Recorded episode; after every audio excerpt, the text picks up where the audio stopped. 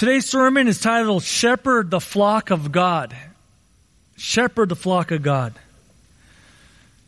At Peter's commissioning, Jesus asked him, Do you love me? Do you love me? Jesus, the Good Shepherd in John 21, was coming after Peter. Because Peter was right back where it all started three years ago on the shores of Galilee. Do you love me? Jesus asked him. This is where Jesus first called him to be a disciple, to follow him, to leave everything behind and to follow him. Do you love me, Peter? He was back with the same boat, with the same nets that he originally left behind to follow Jesus Christ. But this time he was not filled with awe and wonder and excitement. He was in the deepest despair of his life. Peter was staring at the one who he denied. Peter was staring at into the eyes of the one he denied three times. Jesus was asking him, Do you love me, Peter? And Peter must have been thinking in his mind and in his heart, I'm not cut out for ministry. I'm not cut out for ministry. I failed the Lord. I promised that I will never fail him, and I failed him. I couldn't handle the pressure of ministry. He'll never trust me again. Jesus asked him, Do you love me? Do you love me? Jesus knew that Peter needed some pastoral care. And before Jesus would ascend back into heaven, he, need, he knew he needed to restore his right hand person. He, know, he knew he needed to look into the eyes of Peter and ask him the f- most fundamental question Do you love me? This is where Jesus would commission Peter to be the apostle, Peter, to lead uh, uh, the group of men that will spread Christianity throughout the world. And he calls Peter to shepherd my sheep. He says, Shepherd my sheep. Peter, you're not perfect. True, you, you failed, but you're still my man. Shepherd my sheep. And today we're going to have an opportunity to commission Pastor Jeremy Young. And uh, this is a Pastor Jeremy will serve as a young adults pastor and help coordinate discipleship here at Evergreen. We'll get a chance to commission Pastor Hugo Torres at a, in a few weeks. Pastor Hugo will serve as our local outreach uh, pastor. And, but today we get to commission Pastor Jeremy Young. And before we commission him, we thought it'd be good to hear God's Word and what it means to be a pastor and what it means to be the flock of God. And in, essence, what our roles are. What is the role of the pastor or the under shepherd? And what is the role of the flock as it relates to the under shepherd? And Peter's going to tell us about what it means to be a pastor and what it, what the responsibilities of the flock are. So we'll be at our first Peter chapter 5. 1 Peter chapter 5. And his own commissioning is going to ring throughout these few verses that we're going to go through. And as you turn to 1 Peter chapter 5, Christianity has spread through the known world, through the Roman Empire. And Peter's been faithful to his commissioning to spread the gospel message. He and along with the other men and women to spread the gospel. And the Roman Empire was being filled with Christians. But providentially during this time, Nero was the emperor of Rome. This is about 30 years later after Peter's commissioning. And Nero was an evil man. He was an evil man who was built on his own pride. He was the opposite of what it means to be a good shepherd. He was the opposite of that. He wanted to rebuild Rome to greater glory, so for more fame and glory for himself. So he had his own city, the capital city of Rome, burned down. And as the Romans were struggling with losing everything, their home, their livelihood, their temples, their way of life, they were angry. So Nero f- found a convenient scapegoat. He blamed the Christians for burning down the city of Rome. So incredible animosity, incredible hostility rose up against the early Christians.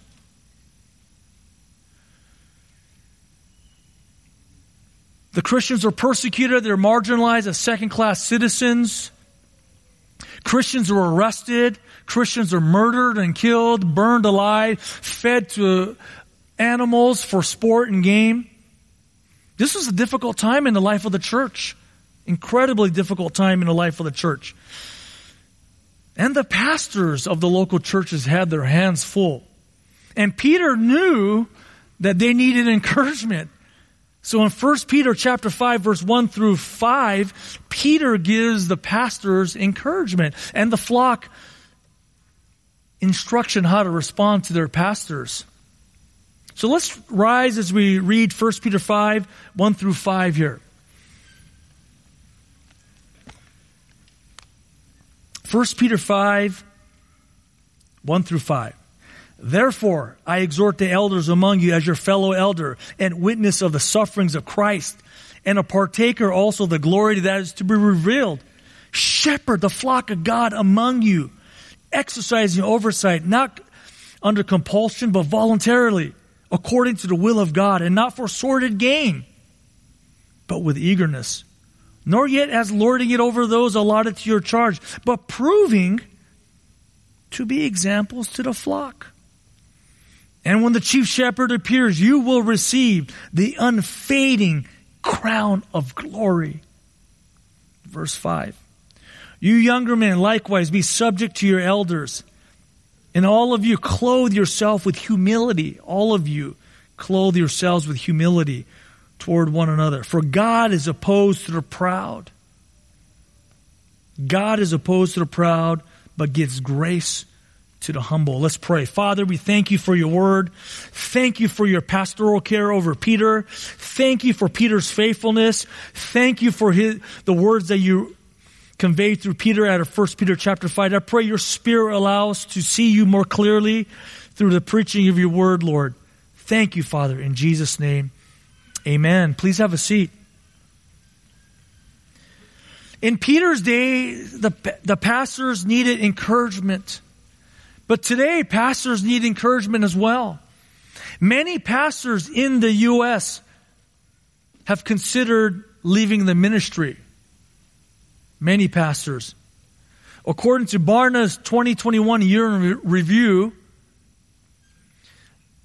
January of 2021, a year ago, almost 30% of pastors in the United States considered leaving the ministry. 29% to be exact. And as we move, march down 2021 in October, almost 40% of pastors considered, considered leaving full time pastoral ministry. 38% to be exact. 40%. This Barna article goes on to say the change that has been accelerated in the last 18 months has left a lot of pastors with their heads spinning and their hearts spinning as well, says Joe Jensen, Barna's vice president of church engagement. All the chaos, all the pressure, all the magnifying glass of social, social media, the pandemic, the politics, the hyper digital context, it makes sense that you have a lot of pastors saying to themselves, is this re- really what I signed up for? Is this what I was called into? Question mark. And in Peter's day, the pastors would have been struggling. This is the challenge of a lifetime. The church is being persecuted at this rate. And Peter recognized that they needed encouragement. So 30 years ago, Jesus comes and commissions Peter, encourages Peter, builds up Peter, and sends him out to be an apostle.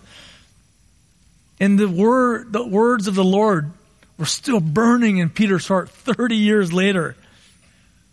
And this is what he writes out of First Peter chapter 5. And, and this is where he encourages the pastors of the day. He says, Therefore I exhort the elders among you as your fellow elder and witness of the sufferings of Christ and a partaker also of the glory that is to be revealed. See, Peter comes alongside these pastors and he could imagine how hard it was. He understood.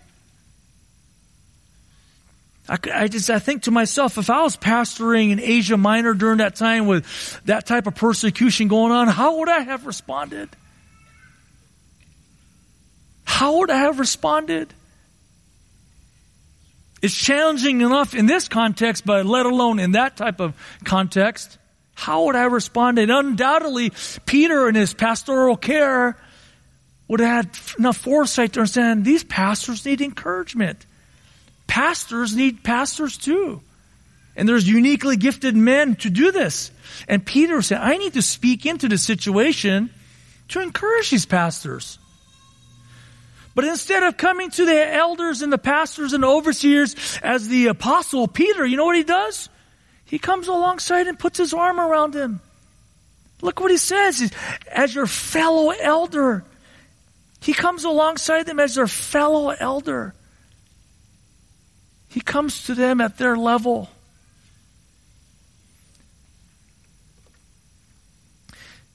You see, Peter understood weakness and failure.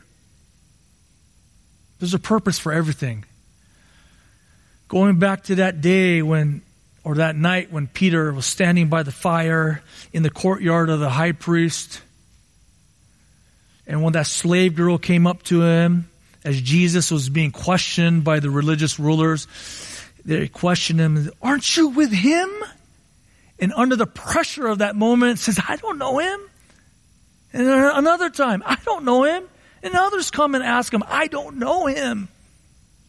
Right then and there, the rooster crowed, and Peter's heart must have been pricked as he remembered Jesus saying, You're going to deny me three times before the rooster crows. What was perhaps the worst moment in Peter's life set it up for him to be the type of pastor that he would be to countless pastors in Asia Minor, countless pastors for us today. Peter comes alongside these men and puts his arm around them and says, Listen, I understand failure. I understand what it means to be scared. I succumb to the pressure. And I might see some of you guys doing the same things that I did. Peter was telling him, I know what it feels like. I know what it feels like the pressures of the world coming down against you, but I also understand the pressures that are happening internally within the church. It's not easy. And I know, brothers, Peter perhaps might have said if they talked to them in person, that it's probably easier if you would leave the ministry. You don't have to deal with being the target of the world. You don't have to deal with sheep biting you. I do realize it would be easier for you to just simply go back to your old trade, your old way of life, where you could just focus in on yourselves. See, Peter was a true pastor. He was coming alongside these men who needed encouragement. They didn't need that type of encouragement uh, to with authority. They needed encouragement that comes alongside at their level. And Peter was coming there. Peter was humbly coming alongside his fellow elders. And he encourages them with this. He witnessed the sufferings of Christ. That means that Jesus Christ is his brothers. Jesus Christ, our Lord, suffered. If you're suffering, our Lord suffered more than you're suffering. He understands your suffering as well.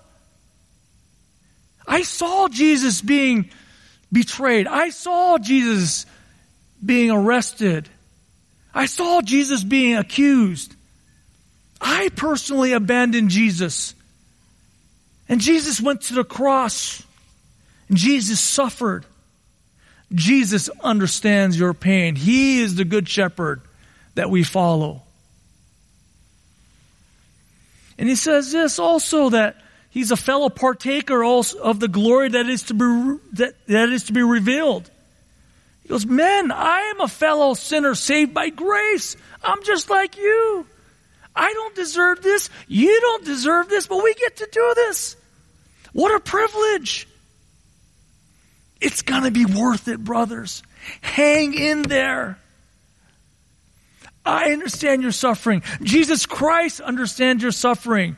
But by the way, it's going to be worth it when he comes back again. Be faithful, brothers. So Peter comes alongside them humbly, lovingly, with full of compassion, but he doesn't hold back as he reminds them of their role as shepherds. So the first point is this the role of the under shepherd is to feed and lead. The role of the under shepherds, under shepherds of Christ, is to feed and to lead. Let's look at verse 2 here, Peter, uh, Peter, 1 Peter chapter 5. He says, Shepherd a flock of God among you. Shepherd a flock of God among you. Poimano, poimano, this is the word for shepherd, or to where we get the word pastor, shepherd and pastor. And as I grew up in Southern California, the concept of shepherding is, is not a familiar concept, right? We understand freeways, we understand rush hour, we understand other things, but we shepherding is not a normal thing. We don't see shepherds just walking through our neighborhoods. And so, looking back, into the scriptures. I, had an opportunity to do a, funeral this week and a privilege to serve in that way. Psalm 23, the third, thir, uh, 23rd Psalm, as Pastor Kenya read, is a common psalm. And I want us to turn there and, and see what the Lord says about himself and how he shepherds his people. And this is exactly what Peter did. Peter looked at the Lord's example and did exactly the same thing that the Lord did. The 23rd Psalm says this The Lord is my shepherd, Yahweh is my shepherd. I shall not want. How does the Lord shepherd his people? Well, how are we to shepherd as pastors of Evergreen Church? He makes me lie down in green pastures. He leads me beside quiet waters. He restores my soul. He guides me in the paths of righteousness for his name's sake. Verse 2 of the 23rd Psalm talks about feeding. Feeding. He makes me lie down in green pastures. He leads me beside quiet waters. The pastor, the shepherd, his primary function is to feed the sheep, to feed the flock. Going back to Israel in 2018 was very helpful. As we toured around in our tour buses in northern Israel, around Galilee, we're in similar in the area, uh, close to the area where Jesus himself restored Peter. Sometimes you see shepherds walking around the streets and over, over there on the fields. And I got to see a shepherd walking with his sheep or goats. I couldn't even tell what they were. They're skinny. And, and, the, the climate of Israel is similar to Southern California. If we were to fly over Israel, there would be a lot of yellow or brown spots and then some green spots. So the shepherd would need to navigate the, the, the his flock from dry grounds to green areas and have the sheep lie down in green pastures. And the reason why he would have them lie down in green pastures is just feed them. But these sheep or goats, whatever they were, were skinny. These guys are skinny. I was expecting a lot more plump animals. And I know the shepherd in Israel was working hard to find food for his flock. And this is exactly the role of the pastors to feed the flock of God. John Stott, theologian John Stott, talks about Today, there are too many pastors not feeding their flocks. He coins a term or phrase saying, Today we see sermonettes for Christianettes. Short teachings, watered down teachings, teachings, teachings that are easy to digest, which are producing malnourished Christians and skinny Christians and many professing Christians are in this condition. We do not understand the scriptures well enough. And John Stott would be exhorting us today to give fuller sermons, fuller teachings, to go deeper into the Word, to provide more opportunities for learning the scriptures, the Word of God. You see, the shepherds want to go to grassy fields to feed the sheep. Pastors simply open up the field of the Word of God and we feed the sheep the Word of God. Pastors aren't here to give answers on politics. Pastors aren't here to give our own opinion or to a world's wisdom or the knowledge of the Word. Pastors are here to dispense the Word of God, to feed the sheep God's Word. So teaching God's Word is the primary function of the pastor. John 21, 15 through 17. Jesus commissions Peter. What does he say? Feed my lambs. Do you love me? Yes, Lord, I do. Shepherd my sheep. Do you love me, Peter? Yes, I do. Well then, feed my sheep. Two out of the three times our Lord tells Peter to feed his sheep, his lambs. This is clearly the fundamental role of the pastors to feed the sheep of God, the flock of God. And in, in the qualifications of an elder or pastor, which are written down in two places, 1 Timothy 3 in Titus 1. And the only skill that, that is required for pastors is to be able to teach. Most of the time, it's talking about the qualifications, the character of the man. He's above reproach. He loves his family and leads his family well, but he must be able to teach. This is the primary function of the pastor. 2 Timothy 4 2, much known verse that we, know, we all know says, preach the word of God. Preach the word. Right. 2 Timothy 2 5 says, be diligent to show yourself approved as a workman who rightly divides the word of God.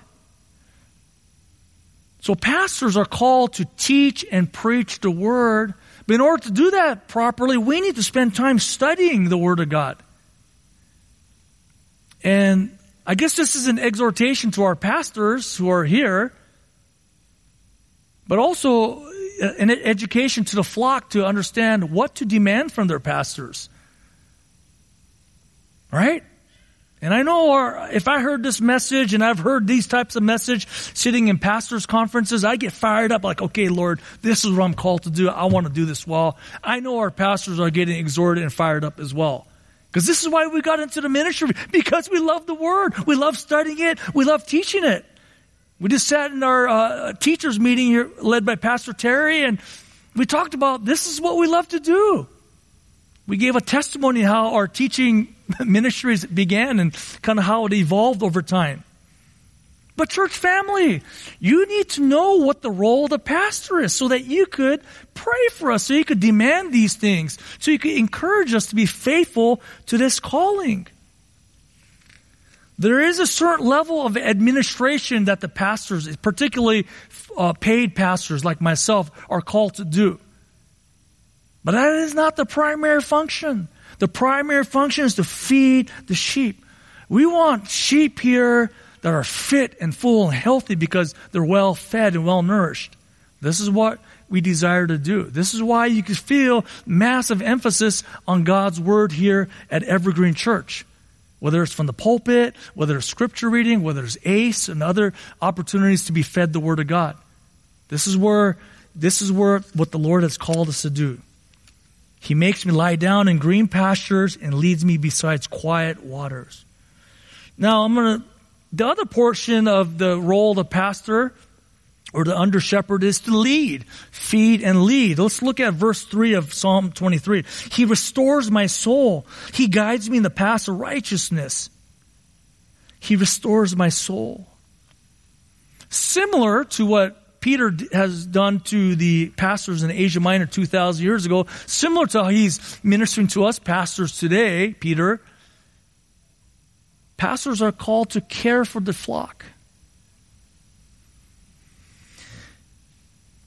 In Israel, there are, it's, some part, places are more rural than Southern California, as, as you could imagine. Some, the elements can be dangerous. After a heavy rain, the, the waters could rise up. And if the sheep are too close to the water, can be swept away and be drowned and killed. There are cliffs in Israel where the sheep, if they're trying to get that nice, lush part of grass that's too close to the edge, they could fall and die. There are poisonous plants where the sheep are, come, are grazing, where the shepherd must identify these things and keep the sheep away from them. There are predators, wolves, and other types of animals that can attack the animals and kill them and eat them as prey. Pastors need to be able to provide care. Sheep can be injured as well. Pastors, shepherds must be able to mend the, the wounds of the sheep. If sheep get sick by eating some poisonous mushrooms, the, sh- the shepherd must be able to carry them home to nurse them back to health. Some sheep are very helpless. Sheep can also, some sheep, if they fall on their backs, could suffocate to death because they don't have enough power to get back on their feet and the weight of their bodies could cause them to suffocate.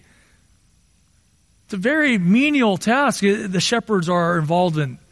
The real life shepherds need to be watching the sheep, constantly caring for them. And we understand as, as, as people in the church, sin and suffering is a part of life. We understand this. Charles Spurgeon preached, He restores my soul, speaking on Psalm 23. When the soul grows sorrowful, He revives it. When it is sinful, He sanctifies it. When it is weak, He strengthens it. This is what the Lord does for all of us. And this is what the pastors or under shepherds of the great shepherd are called to do to provide care, provide comfort. You, you felt Pastor Kenny before I came up, providing encouragement, anticipating what might be on your mind, on your thoughts. He's providing encouragement and care on a corporate level. We also do it on private level as well. This is what pastors are called to do. Pastors are called to pray for those who are sick, pray for those who are depressed, pray for those who are discouraged.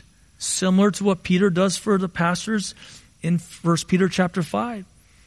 Pastors are called to give counsel, biblical counsel, to help people with decisions. Right? This is what pastors are called to do. Psalm 23 3 goes on to say, He guides me in the paths of righteousness. You see, as sheep oftentimes walk in bunches, but kind of in a straight line. The flock that I saw, this shepherd was leading and guiding his sheep or goats, whatever they were, and they're together and they're following one another. And but once in a while, sheep could get off the path and the shepherd needs to bring them back. They wander. And sheep have a tendency to do that at times. And the more, the closer that you are to the flock, meaning you're in the middle, you're going to be with the pack the whole time. But sometimes sheep kind of get onto the perimeter. And that's where sheep, oftentimes, without good fellowship of other sheep, could wander some. And so the shepherd the good shepherd, the great shepherd, the chief shepherd in Psalm 23 says, He guides me in the paths of righteousness. So, as pastors who follow the great shepherd, we're called to pay attention to the sheep. We're called to watch the sheep, watch the pattern of the sheep. How do the sheep talk? How do the sheep act? How do they act when they're serving and certain instances come up? How, do they respond humbly, graciously? What are sheep doing? What are they watching? What are they listening to? As parents, we understand this is what you do for your children, right? What are they watching on their phones and their iPads? What kind of programming are you allowing to come into the television, so forth and so on? I mean, we do this. What kind of friends are they hanging out with at school? This is what good parents do. This is what shepherds do. But Isaiah 53 6 says, All of us like sheep have gone astray. Each of us turned to his own way. And the, the Lord in Matthew 18 prescribes a method of restoring sheep. Many, Matthew 18, this is uh, Jesus' first instructions to the church. Matthew 18 talks about church, what we call church restoration. All right? Many people call it church discipline. Let me just read it us. Matthew 18, 15. If you see sheep, fellow sheep straying, this is what we're called to do. If your brother sins, going off the righteous path, go and show him his fault in private. Sheep help other sheep. If he listens to you, you have won your brother over. He repents, praise God, he gets brought, back into the fold. But if he does not listen to you, take one or two more with you, take other sheep with you, maybe other leaders, pastors with you, so that by the mouth of two or three witnesses, every fact may be confirmed. Take more. Take more reinforcements. If one sheep is not enough to restore a straying sheep, bring more sheep. Bring others with you. If he refuses to listen to them, then tell it to the church. This is where the elders, this is where the pastors step in and exercise church discipline or church restoration. And if he listens to, if he refuses to listen even to the whole church, the whole flock, let him be to you as a Gentile and a tax collector. See, what the Lord is saying here is this to provide soul care. Because the worst thing that could happen to a sheep is, as, they wander and they wander and wander, they get, they say, how close can I get to the edge? And then he, he or she falls off the spiritual cliff and dies. That's the worst thing that could happen. Because this may sound harsh, like, wow, tell the sins of somebody to the whole church? Who does that? A loving shepherd does that. The loving shepherd says, We love you so much. Go to them privately. Go to them privately with more and then tell it to their church because we're basically bringing the full force of the church to keep people from walking off the spiritual cliff. This is loving. This is called church restoration. And in 1 Peter 5, I'm going to jump back to 1 Peter 5. It says this, shepherd a flock of God among you. Among you. This is an important thing for us to point out. Among you. What is that talking about? That's talking about church membership.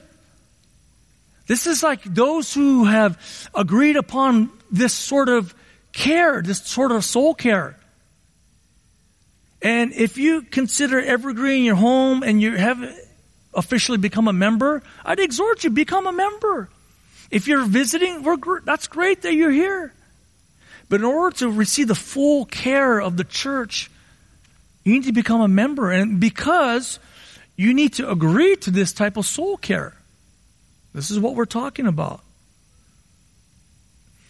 It says this that members in our membership covenant that we have at Evergreen Church says that that they are committed, members are committed to church leadership and they accept biblical church discipline. You see, it'd be unfair for the leadership to exercise this sort of a care if you never agree to this sort of a care. So church membership, what it does is it defines the relationship between the shepherds and the sheep.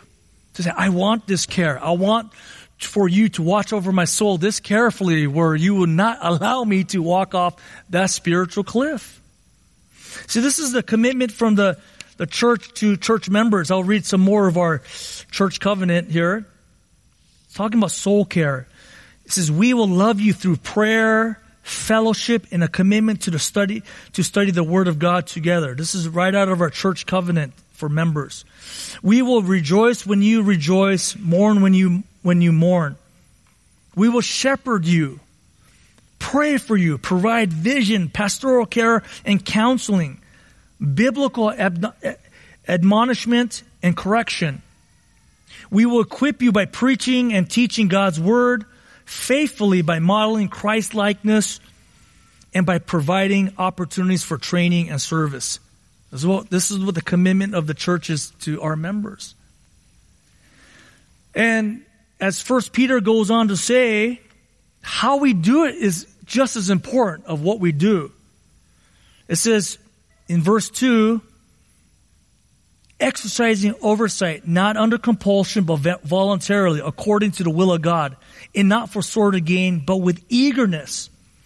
Nor yet as lording it over those allotted to your charge, but proving to be examples to the flock. You see, shepherds who take on this role should not have to be coaxed into come, uh, serving as pastors or lay elders. Like, please serve as a lay elder. You're so gifted. You're so loving. You'd be great. That's not how it works. First Timothy 3 says if an if someone aspires to be an elder, this is a good desire he has. And this word aspires and desires is very critical because this word desires means the inner desire that God has placed in you where you want to care for people so badly that you're reaching out, you're aspiring to do this. And we've been, we've been praying for elders, lay elders for our church so that more and more care could be spread out to the church. But you know you're not called yet if you're saying, well, I'm kind of busy. I'm not so sure I want to do this. You're probably not called then to serve in that capacity. And elders humbly, I would say, humbly chomping at the bit, like, I want to care for the church. I want to serve in this capacity. Humbly this desire that God's putting in them. But the, how we do this is critical. It's not lording it over. I mean, this is not domineering. This is how the Gentiles act. That's what Jesus says in Matthew, uh, Mark 10. We're called to humbly care for the people, living as examples, exemplary leaders, exa- providing examples that are worth following, worth imitating.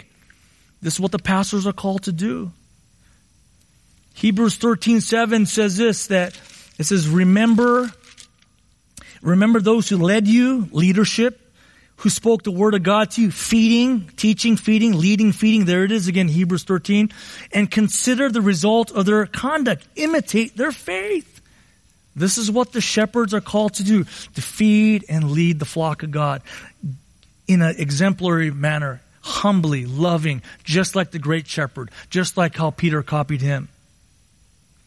And then in verse 4 of Peter 5, it says, And when the chief shepherd appears, this is a sobering thought for pastors and any future lay elders. And when the chief shepherd appears, you will receive the unfading crown of glory.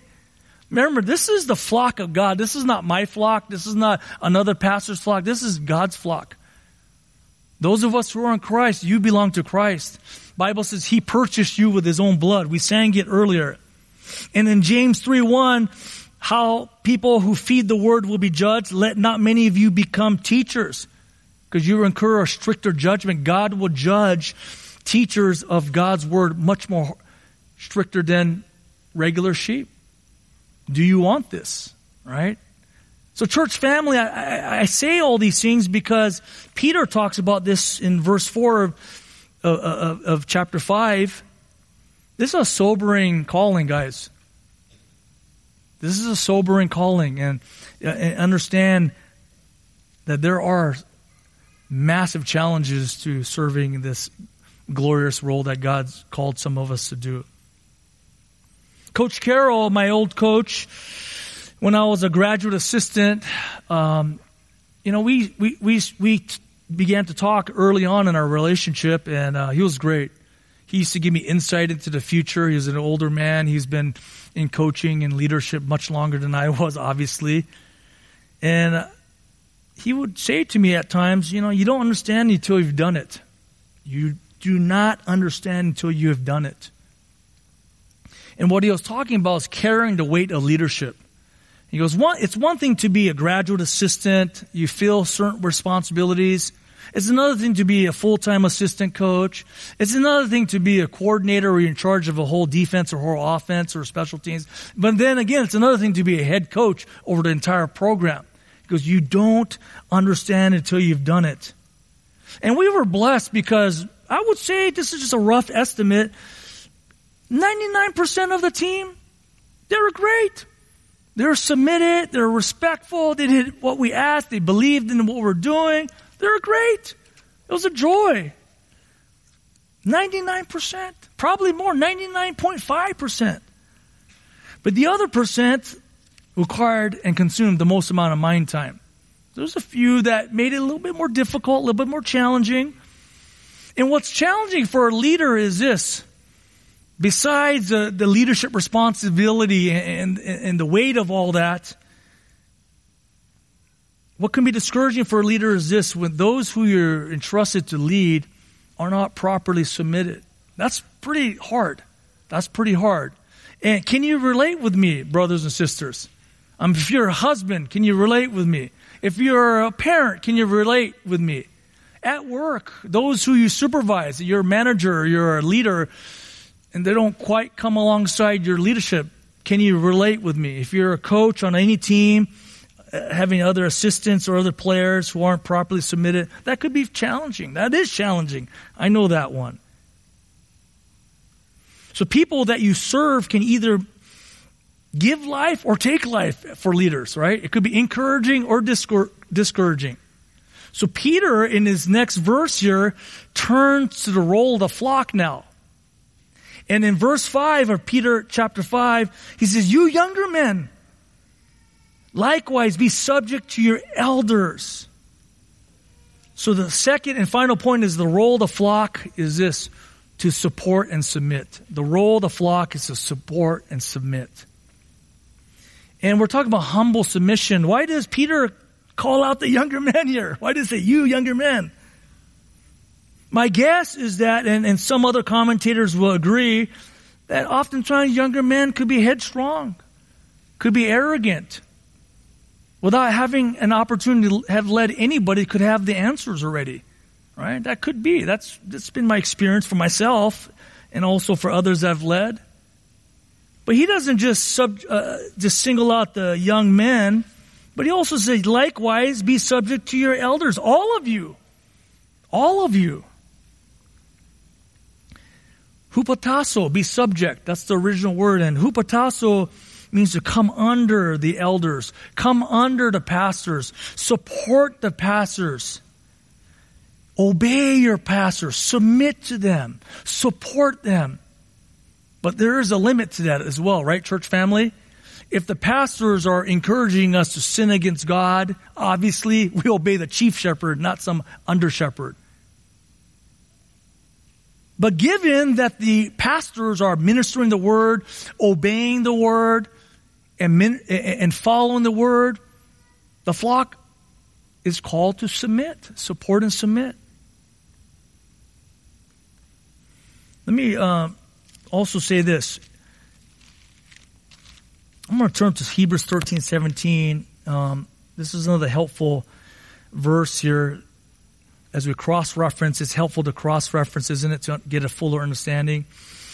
Hebrews 13 says this Obey your leaders, leadership, there it is again, and submit to them, for they keep watch over your souls, right? Soul care as those who will give an account. Let them do this with joy and not with grief, for this will be unprofitable for you.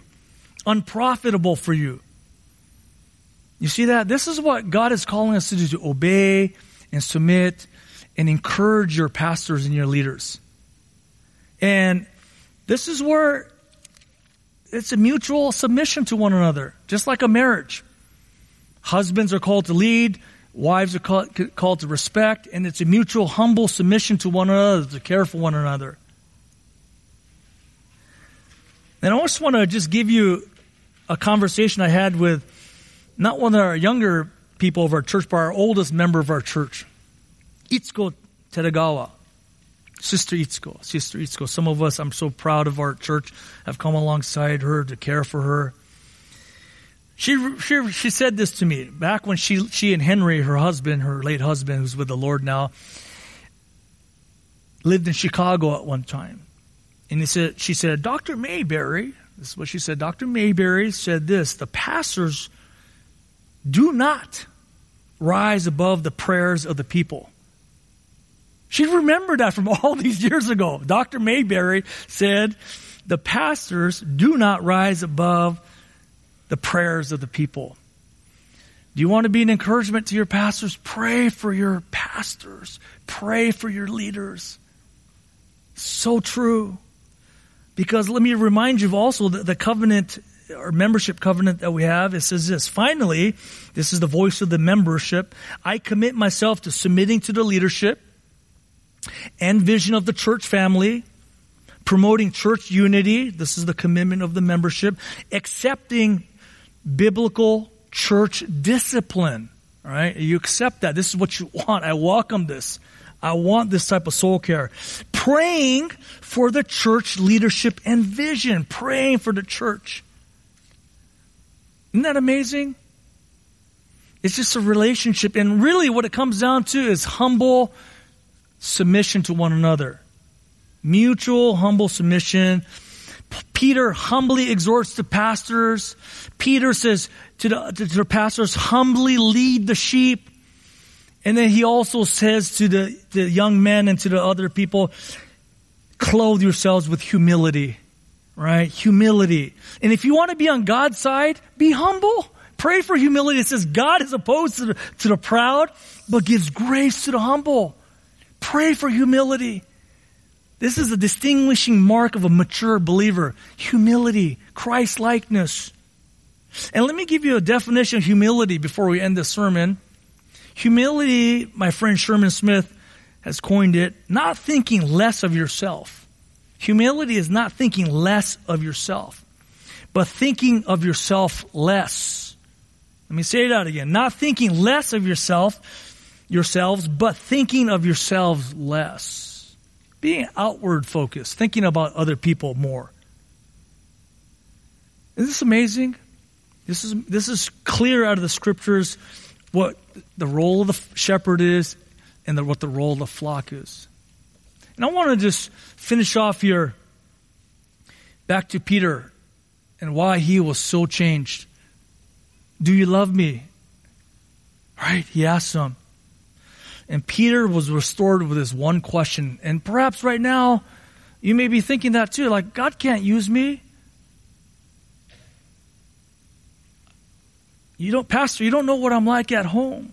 You don't know what I think about. You don't know what I've done. Well, Jesus asked Peter, Do you love me? Do you love Christ? As you're sitting here this morning, do you love Christ? And if you could genuinely say, Yes, I do, Pastor, well, isn't that good news? That's what it comes down to. This is why we come together to remind each other of the Good Shepherd. Whether it's the role of the pastor or role of the flock, it's to remind each other of our love for Christ and how much Christ loves us. Let me remind you what the Good Shepherd says. He says, I am the Good Shepherd. I lay down my life for my sheep. And I lay it down on my own, own accord. The Good Shepherd says this, I know my own and my own know me. The Good Shepherd says this, my sheep hear my voice and follow me. Let's follow Jesus. The Good Shepherd says this, no one could snatch them out of my hands. No one. And the Father who's greater than me holds you as well. This is what Peter did. Peter realized this. And said, it's not about me. It's about the good shepherd. Amen. And at the end of the day, let's surrender our lives to him and entrust them into his arm. And this is a great opportunity for us to remind ourselves our different roles in the church, but ultimately this is not about us, it's about the flock of God. It's about God. And sh- pastors are sheep as well. we're part of the we're part of the flock as well, and some of us have been given unique roles to serve in this way. Amen. Let's pray. Father, thank you for this time to uh, look to you, the Good Shepherd. Thank you, Yahweh, that you are our shepherd, and we shall not want. Thank you that you lead us beside quiet waters and you have us lay down in green pastures. Thank you, Lord Jesus, that you guide us into of righteousness. And thank you, Lord Jesus, that you restore our souls through your death and your resurrection. Father, I pray for this flock here at Evergreen Church. Thank you for loving our church family. And no matter what this year has for us, Lord, I pray our eyes will be fixed on you, the Good Shepherd. And Lord, I pray that you will continue to raise up more and more shepherds in our church. I pray that you will raise up more and more elders to care for the church family, your church family. And Father, I pray that we will grow in relationship with one another as we grow in more in love with you, the good shepherd, Lord. And I pray, Lord, that we will continue to resemble you, the good shepherd, Lord, and we will come alongside one another humbly, lovingly, caring for one another. And so I just thank you, Father, for this time to preach your word. So, Lord, I pray that you will continue to grow our love for you and for one another. Thank you, Lord. In Jesus' name, amen. Amen.